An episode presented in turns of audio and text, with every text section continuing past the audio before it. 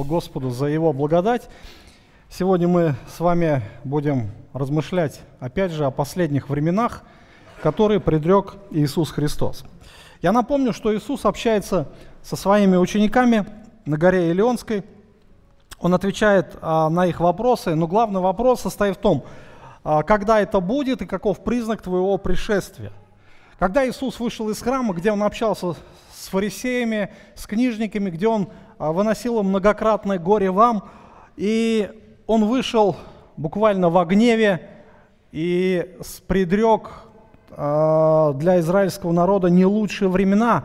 И он говорит, отныне вы не увидите меня, доколе не воскликнете благословен грядущий во имя Господне. Народ израильский ждут действительно нелегкие времена. И когда ученики поняли, что о чем говорит Иисус, то они а, спросили его, когда это будет и каков признак твоего пришествия. Они поняли, что он придет, но когда он придет, это остается загадкой. Позднее Иисус скажет, что никто этого времени не знает, именно когда. Но говоря, говоря о признаках пришествия, он перечисляет целый ряд событий. И мы с вами уже а, в прошлый раз, а, в прошлые разы а, говорили, говорили о этих признаках. То есть, во-первых, это будет обман лжехристов.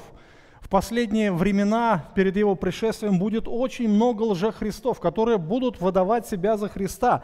И самый главный обманщик это будет антихрист. Сегодня мы будем как раз говорить об этом, о самом главном обманщике – тот, кто будет выдавать себя за Бога, тот, кто будет выдавать себя за Христа. Но самое главное, он говорит, берегитесь, чтобы кто не прельстил вас. Дальше будут конфликты между народами. Восстанет народ на народ, царство на царство. То есть будет а, глобальный такой конфликт. Люди не смогут жить в мире. Люди будут воевать не только на уровне а, личных отношений, но также на уровне целых государств. И это будут не просто там конфликты, например, как вот сейчас Сирия, там, а, но это будет а, повсеместно. Также будут опустошения, глады, моры, землетрясения по местам.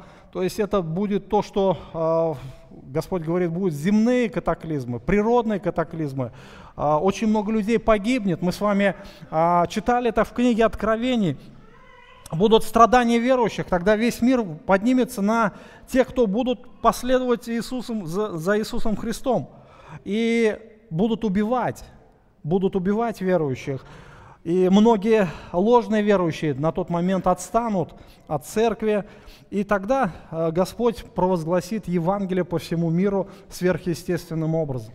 То есть вот э, эти шесть признаков, которые Христос э, перечислил, Он сказал, что это начало болезни. Буквально это звучит следующим образом, это предродовые схватки.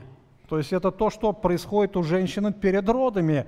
То есть начинаются схватки, и это предшествует времени пришествия Христа. То есть э, и схватки учащаются, учащаются, пока ребенок не родится. Вот как бы этой аналогии Иисус говорит, что это начало болезни, это начало предродовых схваток, но а, это еще не конец. Это еще не конец. То есть все, что здесь перечислил Иисус, это будет соответствовать первым трем с половиной годам великой скорби из семи лет. Сегодня мы с вами а, затронем только один текст Священного Писания и будем подробно размышлять об этом. Я хочу более подробно остановиться, чтобы вы могли понять, что а, себя представляет мерзость запустения, в чем суть мерзости запустения.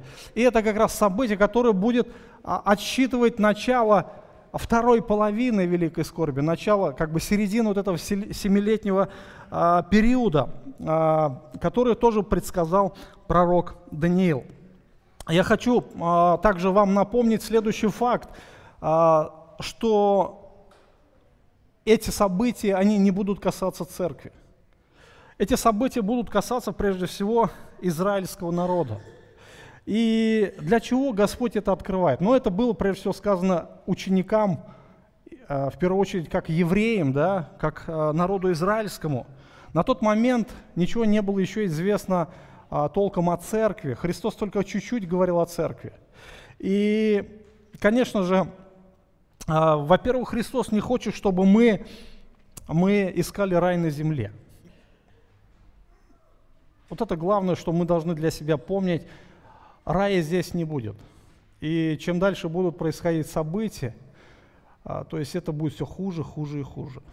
То есть не ищите выход из кризиса, не надейтесь на политиков, потому что ну, скоро у нас выборы, да, многие политические деятели сейчас вроде пытаются выдвинуть свои кандидатуры, какую-то программу. Для чего? Чтобы облегчить жизнь народу. Ну так, да? А не будет облегчения, друзья. Не будет, еще хуже будет. Внешняя политика, она тоже будет а, чревата вот такими конфликтными ситуациями. И этот конфликт будет нарастать, нарастать, нарастать. Господь говорит о том, чтобы мы э, искали прежде всего Его, Его Царство. И самое главное, друзья, в этом будет явлена Божья любовь. Многие из нас являются родителями. Поднимите руки, у кого есть дети. Ну, не у всех, конечно, но у большинства, да, у многих из нас. Вы, как родители, хотите добра своим детям –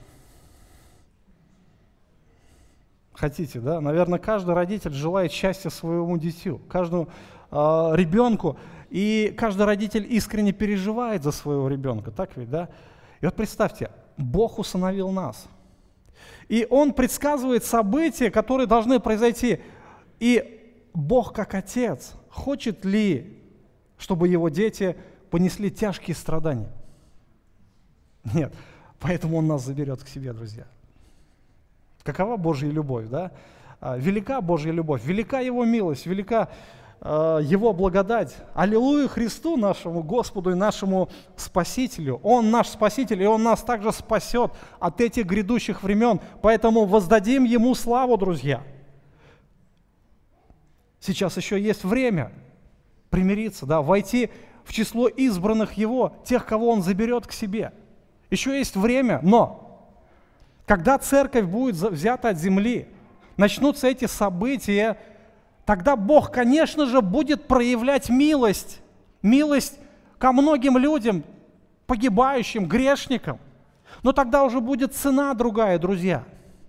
Те, кто не захотел его принять сейчас, потом уверуют.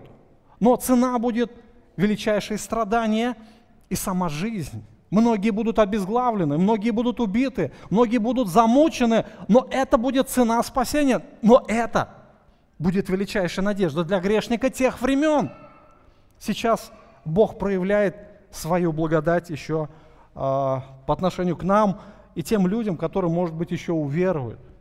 Поэтому дай Господь тем, кто здесь находится, те, кто еще не примирился с Христом, прибежать к Нему, пасть к Его ногам, раскаяться в грехах – уверовать в Его жертву и действительно жить в мире и в радости, ожидая э, Его пришествия за нами. Итак, э, Господь говорит э, следующее, следующее э, событие, которое должно произойти, следующий признак Его пришествия – мерзость запустения.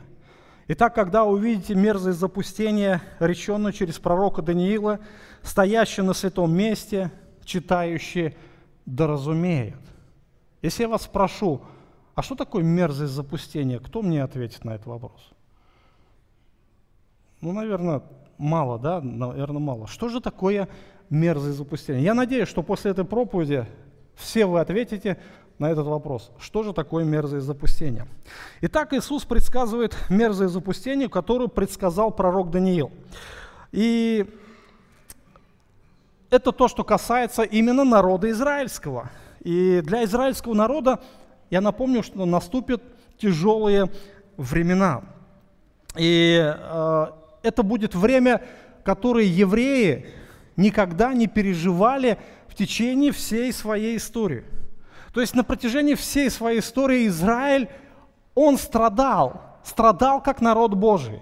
То есть, если мы посмотрим в Ветхом Завете, Бог очень много наказывал народ за его непослушание. Бог много бил свой народ а, через язычников, а, через вот эти вот войны, которые вел Израиль, и очень часто они терпели поражение они терпели опустошение. И кульминацией э, в Ветхом Завете было, когда Навуходоносор в 586 году пришел в храм. Очень много евреев было убито, больше миллиона евреев только в Иерусалиме было убито. И весь основной народ был уведен в плен, в рабство. Многие были проданы. А, это было тяжкое время. И в течение 70 лет они находились в плену. После небольшой остаток, всего там сколько, 42-43 тысячи вернулись обратно и начали обустраивать заново Израиль. Заново они отстроили храм, и так было до пришествия Иисуса Христа. Но после того, как пришел Иисус Христос, они опять же его не приняли. Они распяли своего царя, они повесили на крест своего Мессию, и, конечно же, это не могло не остаться безнаказанным. В 70 году Тит Веспасиан также разрушил Иерусалим с храмом, и тогда небывалое число евреев было убито, остальные были уведены в рабство. На протяжении почти 19 веков Израиль не имел своего государства до 1948 года. Я уже в одной из проповедей приводил многочисленные примеры, что в течение всего этого периода евреи фактически постоянно испытывали на себе давление, гонение, убийства, массовые истребления. И, конечно же, это все было а, как наказание за то, что они не приняли своего царя. Это был их крест, это было а, исполнение завета Бога с Богом. То есть, когда Бог говорил, заключал завет с Моисеем, Он говорил, что если вы не будете послушны моим заповедям, то я буду вас наказывать. И там Он перечисляет наказания, перечисляет очень много наказаний, и все это Бог исполнил буквально. Бог верен своим словам. Не только, что Он благословляющий Бог, друзья, но Он еще Бог гнева, тот, который наказывает, тот, который справедлив и будет судить все человечество. И Израиль как раз испытал на себе все последствия этого завета с Богом. Кульминацией, наверное, истребления Израиля было а, в 20 веке – фашистская Германия, Холокост. Более 6 миллионов евреев было убито. И фактически очень многие э, пережили концлагеря, пережили жесточайшие страдания, унижение, насилие. И это был их крест. Но то, что будет происходить во время великой скорби, по своим масштабам будет превосходить все то, что происходило в Израиле до тех пор – все, что вот взять в совокупности, вместе взятая история Израиля, этого никогда не было. Этого не будет. И то, что Израилю предстоит перенести на себе вот, этот, а, тяж, вот это тяжкое время, об этом говорит Иисус Христос.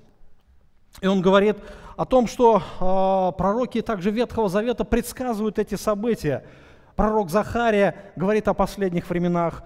«И будет на всей земле, говорит Господь, две части на ней будут истреблены, вымрут, третья останется на ней. Веду эту третью часть и в огонь расплавлю их, как плавит серебро, очищу их, как очищают золото. Они будут призывать имя Мое, я услышу их. Это мой народ, и они скажут, Господь Бог мой. Вот наступает день Господень, разделит награбленное, награбленное у тебя среди тебя. Соберу все народы на войну против Иерусалима, и взят будет город, разграблены будут дома, обесчещены будут жены, половина города пойдет в плен, но остальной город не будет истреблен из города.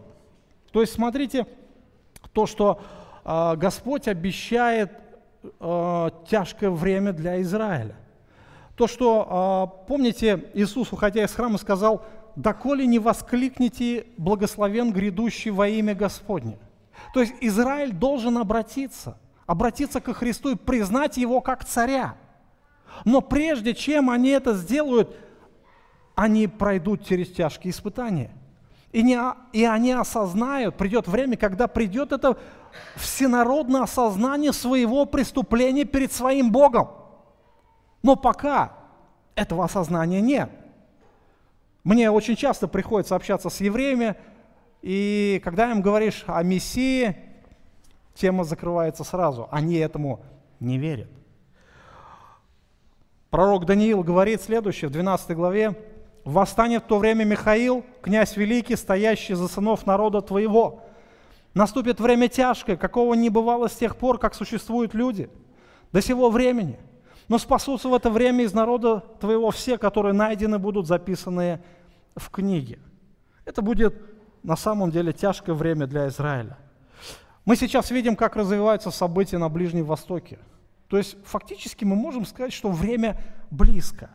А, вокруг Израиля происходят войны, Вокруг Израиля собираются многочисленные армии в Средиземном, Аравийском, а, в Перс... А, морях, Персидском заливе, очень много кораблей, флотов разных стран. И вокруг Иерусалима будет стянуто огромнейшее количество войск.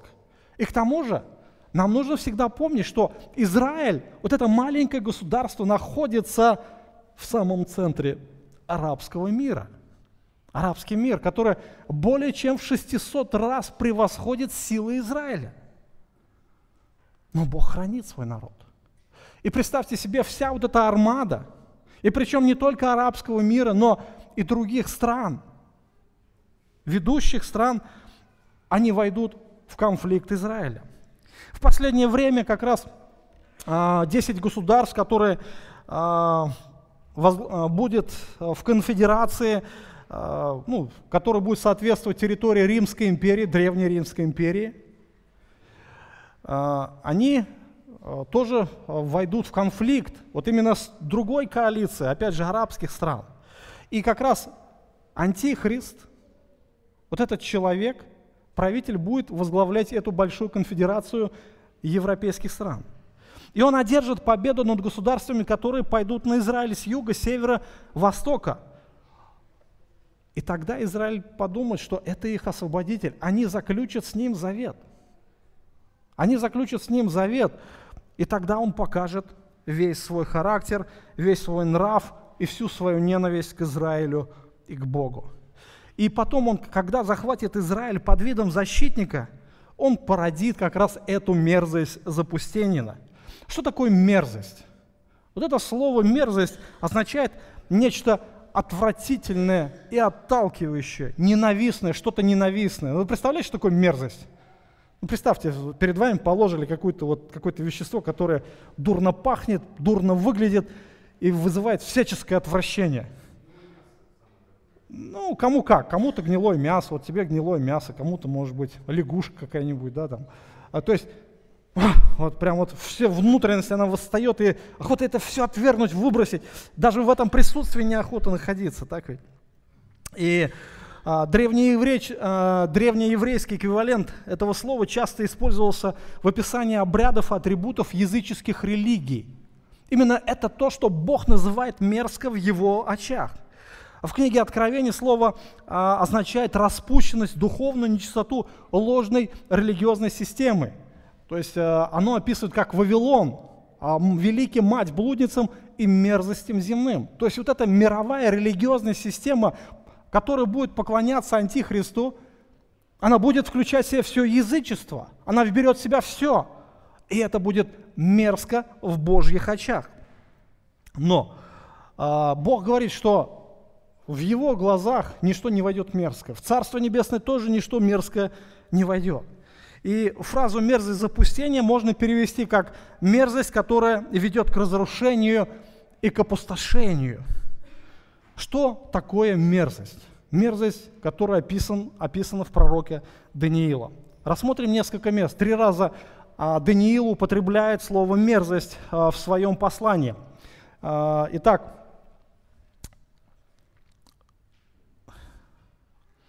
Итак, когда увидите мерзость запустения, реченную через пророка Даниила, то есть Иисус а, говорит ученикам, чтобы они сослались на пророка Даниила, а, чтобы там Даниил предсказывал мерзость. Итак, Даниил говорит следующее, 9 глава, 27 стих. «И утвердит завет для многих одна седьмина, а в половине седьмины прекратится жертва и приношение и на крыле святилища будет мерзость запустения, и окончательно предопределенная погибель постигнет опустошителя. Итак, Даниил говорит, что в середине седьмины, вот этих семи лет, Прекратится жертва и приношение, и на крыле святилища будет мерзость запустения. Следующий текст, это 11 глава, 31 стих. Даниил говорит, «И поставлена будет им часть войска, которая осквернит святилище, могущество и прекратит ежедневную жертву и поставит мерзость запустения». Фактически идет речь о том же самом. И в 12 главе, 11 стихе Даниил говорит, «Со времени прекращения ежедневной жертвой поставления мерзости запустения пройдет 1290 дней». То есть вот эта мерзость запустения, она будет в храме, на крыле святилища написано, это будет, она будет продолжаться 1290 дней. Итак, Даниил предсказывает мерзое запустение. И подавляющее большинство, ну, фактически все толкователи э, говорят о предсказаниях мерзости, которую э, совершил сирийский царь Антиох IV. И он прозван, как вот э, везде общепринятое его прозвище Антиох Епифан – то есть он правил в Палестине а, с 175 по 165 год до Рождества Христова.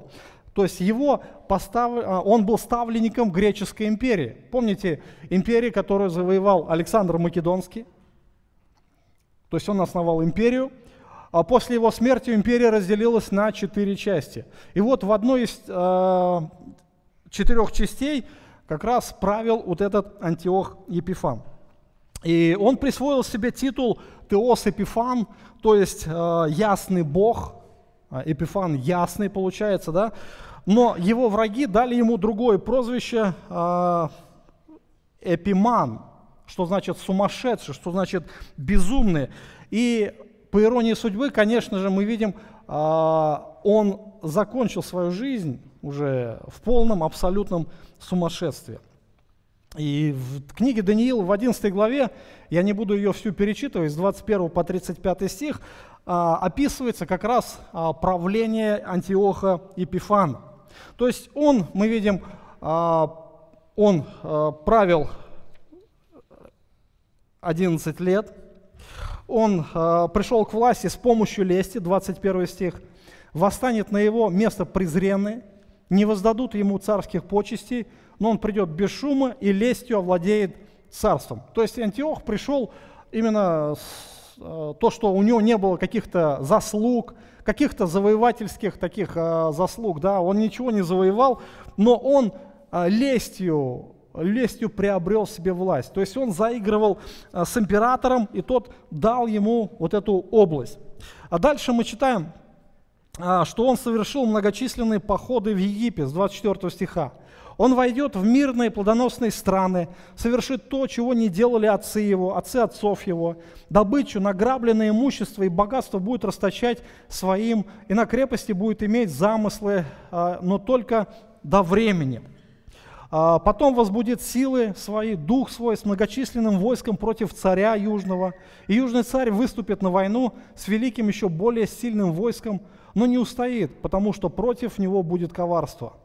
Даже участники трапезы его погубят его, и войско его разольется, и пойдет много убитых. У обоих царей этих на сердце будет коварство, за одним столом будут говорить, ложь, но успеха не будет, потому что конец отложен до времени. А, далее а, он нарушит завет с Израилем, 28 стих. Отправится он в свою землю с великим богатством, враждебным намерением против Святого Завета. А, он исполнит его и возвратится в землю свою. Э, дальше он осквернит храм, 31 стих. «И поставлена будет им часть войска, которая осквернит святилище могущества и прекратит ежедневную жертву и поставит мерзость запустения». То как раз о чем говорит Даниил. А, то есть вот этот царь а, Антиох Епифан, придя к власти, он а, всячески будет ненавидеть евреев. Он будет вводить жесточайшие законы, налоги. И дальше он будет а, буквально а, вырезать эту нацию. То есть э, евреи против него поднимут а, восстание. Первая и вторая Маковейские книги как раз описывают как раз восстание под водительством Иуда Маковея против Антиоха Епифана. То есть Епифан убил тысячи евреев, продал их жены детей в рабство, пытался полностью уничтожить их религию – Он осквернил храм, принеся на жертвенники, на алтаре свинью. То есть самое нечистое животное, которое Бог сказал. Да? А, и он заставил священников есть это мясо. То есть то, что священники не должны делать. То есть затем он установил в храме а, во святом святых идола, Зевса, то есть греческого бога, который он поклонялся и который ему нравилось. И это а, чудовищное осквернение Антиохом было прообразом той большой мерзости запустения. То есть это буквально мерзость. Мерзость, которая была в храме, которая была во святилище, там, где должен был быть Бог, там, где должен жить Бог, там была мерзость. Мерзость. А, то, что Иисус говорит о мерзости запустения, тоже это было предсказано Даниилом. И Антиох Епифан является прообразом человека греха который есть Антихрист. И Даниил предсказывает, 70 седьмин а, определены для народа твоего, святого города твоего, чтобы покрыто было преступление, запечатаны были грехи, заглажены беззаконие, чтобы приведена была правда вечная, и запечатаны были в видении пророк, и помазан был святой и святых. Итак, знай и разумей, с того времени, как выйдет повеление о восстановлении Иерусалима, до Христа Владыки 7 седьмин и 62 седьмины – и возвратится народ, обустроятся стены, но в трудные времена. По истечении 62 седьмин будет предан смерти Христос. И не будет, а город святилища будут разрушены народом вождя, который придет, и конец его будет как от наводнения, но до конца войны будут опустошения. Итак, мы видим, что э, Бог определяет 69 седьмин. То есть всего было 70 седьмин, и он говорит о 67 седьминах. То есть от того момента, как выходит повеление от царя об устройстве Иерусалима, то есть а, царь, а, повеление дано было царем Артаксерксом, и пророк объясняет, что 7 седьмин и 62 седьмины, то есть 69 седьмин, это соответствует 483 а, года пройдут до Христа Владыки. То есть от этого момента, как Артаксеркс создает указ о восстановлении Иерусалима, проходит 483 года. 483 года до Христа Владыки. И как раз это время, ученые подсчитали, что это время как раз соответствует пророчеству. Но после этого времени, до 70-й седьмины, последней седьмины, а, как раз будет предан смерти Христос. И это время как раз описание жизни Иисуса Христа и разрушения Иерусалима в 70 году. Но а, выпадает одна седьмина. Вот эта одна седьмина, которую Бог отодвигает вот эти семь лет на неопределенные времена. Мы об этом с вами уже говорили, что это как раз время соответствует великой скорби. Время великой скорби. И то, что было предсказано у Даниила в Ветхом Завете, то, что вот этот Антиох Епифан являлся прообразом вот этого человека греха, который выйдет на арену, так сказать, мировой истории в последние времена – как раз это то, что об этом говорит Иисус. Итак, мерзость запустения будет соответствовать середине великой скорби. То есть произойдет мерзость опять же. Итак, когда увидите мерзость запустения, реченную через пророка Даниила, стоящий на святом месте, читающий разумеет. И последняя седьмина – это время, о котором говорит Иисус. Первые три с половиной года перечислены вот эти шесть признаков – о которых мы с вами до этого говорили. И середина будет, когда будет э, произведена эта мерзость запустения. И последняя седьмина, она начнется, когда Израиль вступит в завет с Антихристом. То есть, когда все народы соберутся против Израиля, Израиль, ища защиты, войдет в соглашение с Антихристом. И к тому моменту Израиль окружит войска коалиции многих стран, чтобы воевать с ним – и, конечно же, Израиль, он будет по силам значительно э, меньше, чем вся эта основная коалиция. Но после того, как этот человек, вождь, войдет в соглашение с Израилем, в середине седьмины он разорвет завет. Он разорвет это соглашение, он разорвет этот союз. И более того, он начнет опустошение Израиля. Апостол Павел очень ясно это описывает в, своих, в своем послании а, во второй главе, в послании Фессалоникийцам во второй главе с 1 по 4 стих. «Молим вас, братья, о пришествии Господа нашего Иисуса Христа и о нашем собрании к Нему. Не спешить колебаться умом, смущаться ни от духа, ни от слова, ни от послания, как бы нами посланного, как будто наступает день Христов. Да не обольстит вас никто никак, ибо тот день не придет, доколе не придет прежде отступления, и не откроется человек греха, сын погибели, противящийся, превозносящийся выше всего, называемого Богом или святынью, так что в храме Божьем сядет он, как Бог, выдавая себя за Бога. Павел говорит, вы не спешите колебаться, что вам говорят, что день Христов уже пришел. Не придет, говорит, до тех пор, пока не придет отступление. Об отступлении мы с вами говорили.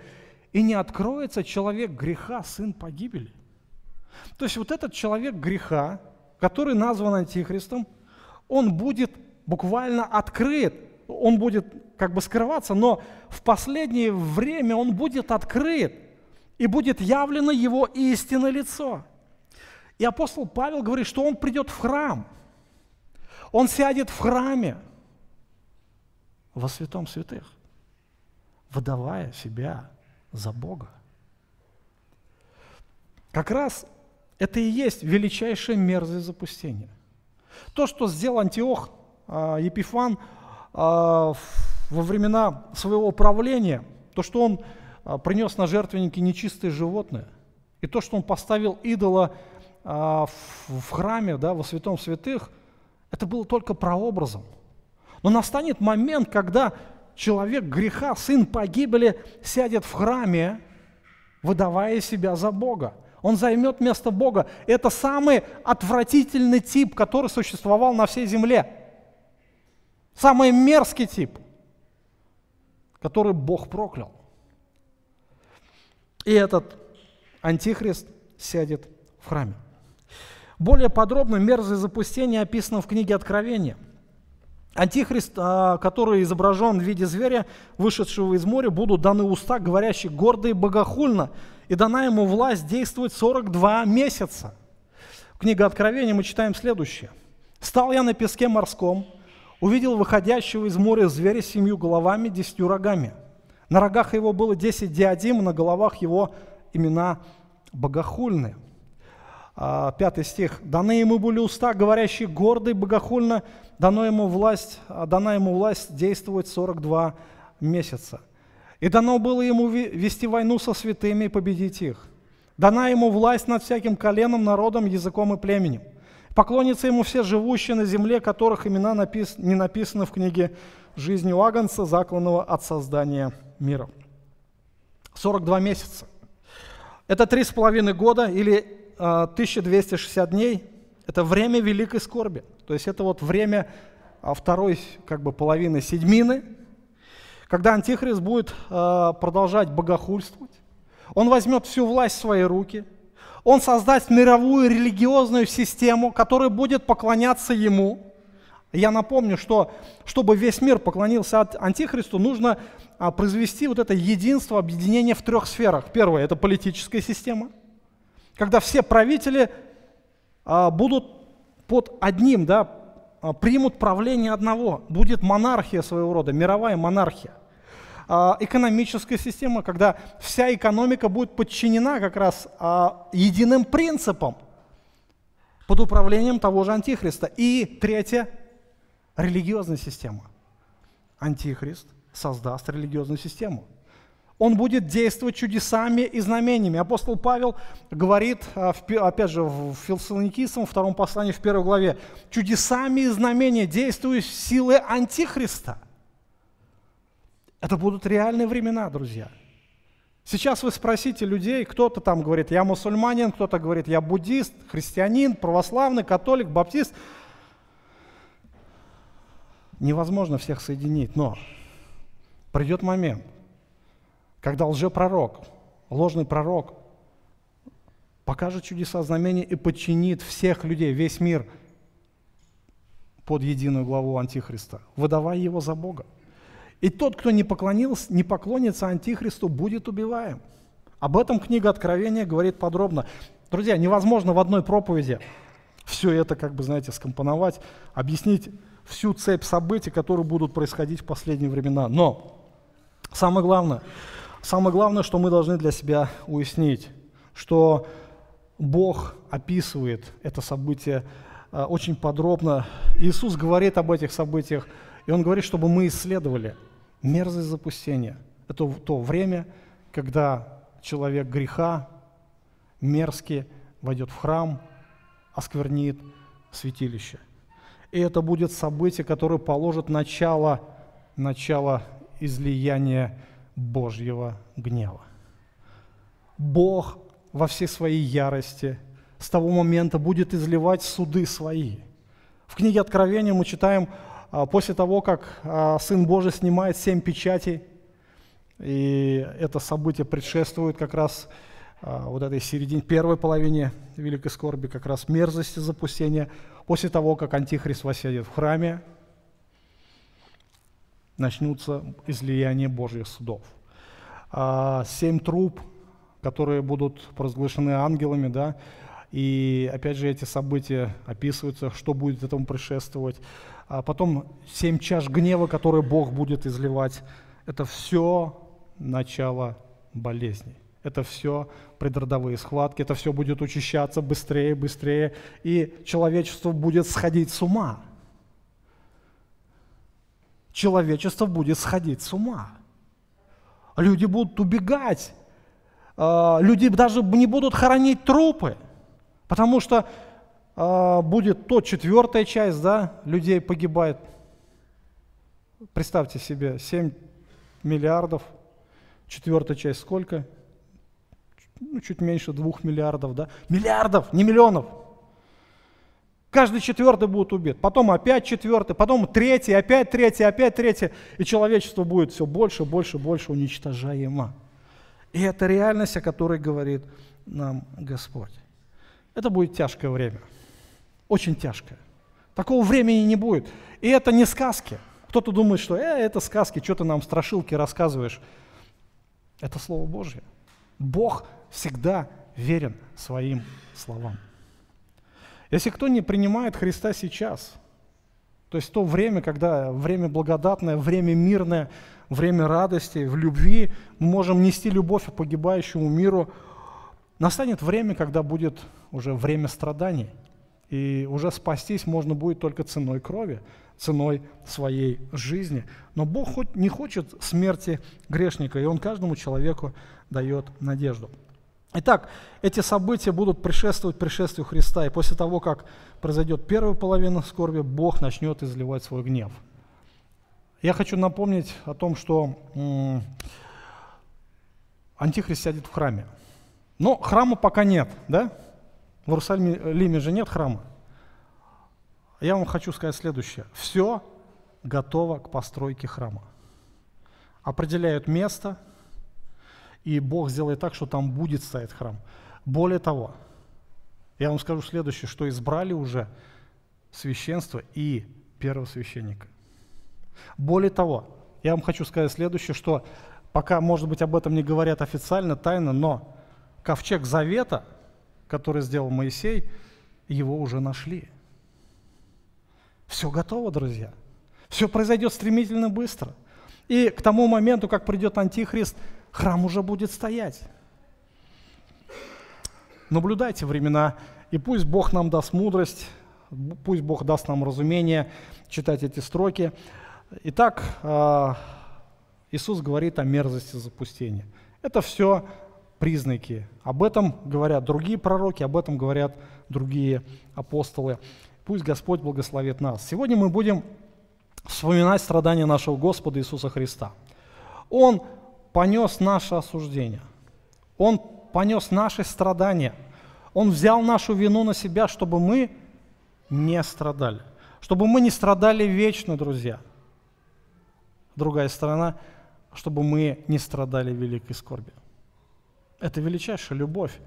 И нас Отец, Бог установил себе, мы Его дети. И Бог не хочет зла своим детям. Поэтому Он избавит нас от всяких грядущих страданий. И в этом Ему слава.